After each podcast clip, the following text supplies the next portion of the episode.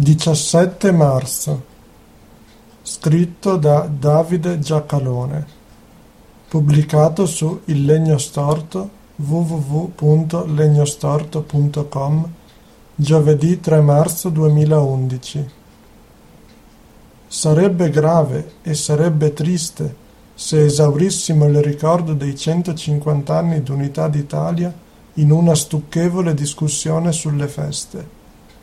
Fra le altre cose, vedo che chi riteneva un giorno di vacanza incompatibile con la necessità di lavorare di più, trova ora motivo di gioia nel sopraggiungere di un'ulteriore ricorrenza, da utilizzare come occasione di riposo.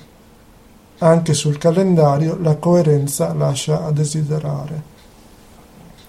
Il nostro risorgimento non ha mai goduto i favori delle storiografie dominanti, se preferita la via dell'agiografia, poi affiancata da quella della denigrazione, alla ricerca e alla riflessione sulle vicende che ci hanno portato, in ritardo rispetto ad altri paesi europei, ad essere uno Stato unitario. Il prossimo 17 marzo sarebbe potuta essere l'occasione per una svolta, per l'avvio di un nuovo costume, per un momento di serenità e collettiva condivisione. Temo vada persa.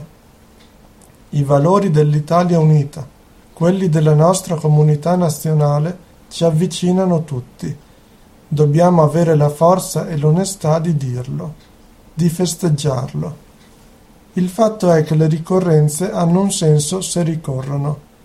Ciò vale dal punto di vista del ricordo e dell'identità nazionale, come anche da quello degli affari e del turismo. Sarebbe bene allora che questa ricorrenza entri nel nostro costume e nella nostra memoria, impegnandoci ogni anno a farne lo spazio per rammentare quel che ci unisce.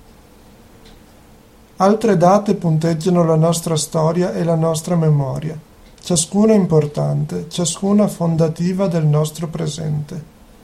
Il 25 aprile ricordiamo la liberazione, la fine della seconda guerra mondiale e dell'occupazione nazista, conquistata grazie al sacrificio delle truppe alleate e di quegli italiani che seppero opporsi alla dittatura. Ciò non toglie che il 25 aprile fu l'esito di una guerra civile, che si protrasse anche oltre quella data. Il 2 giugno è la data di nascita della Repubblica, nella quale ci onoriamo di vivere. Ma anche il referendum istituzionale ricorda un momento in cui il Paese si divise. Queste due date hanno un grande valore che nessuno può discutere, ma sono anche due ricordi di aspri conflitti. Va dato atto alle forze politiche che animarono l'Italia del secondo dopoguerra di essere state capaci di trarre il meglio da quelle premesse restituendoci un'Italia più solida, più ricca e più sicura.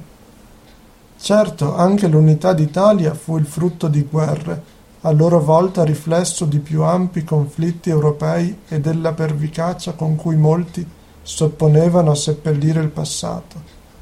Il 17 marzo, del resto, è una data monarchica, laddove l'unità fu frutto anche dell'impegno repubblicano. Ma l'Italia esiste da prima dell'unità. L'italianità precede la proclamazione dello Stato unitario e noi dobbiamo tradurre questo ricordo in un annuale impegno a onorare quel che ci rende forti, quel che ci aggrega, quel che ci fa sentire tutti italiani, quali che siano le idee politiche di ciascuno.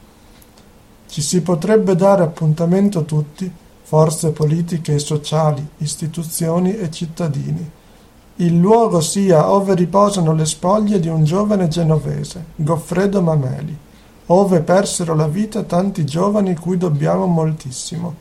Al Gianicolo, da dove un manipolo di eroi difese la Repubblica Romana.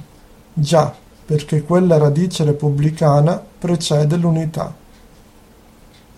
Questo articolo è tratto dal sito internet del quotidiano online Il Legno Storto tutti i diritti riservati. È consentita la ridiffusione dei testi e degli altri contenuti del sito www.legnostorto.com purché se ne citi la fonte e l'autore.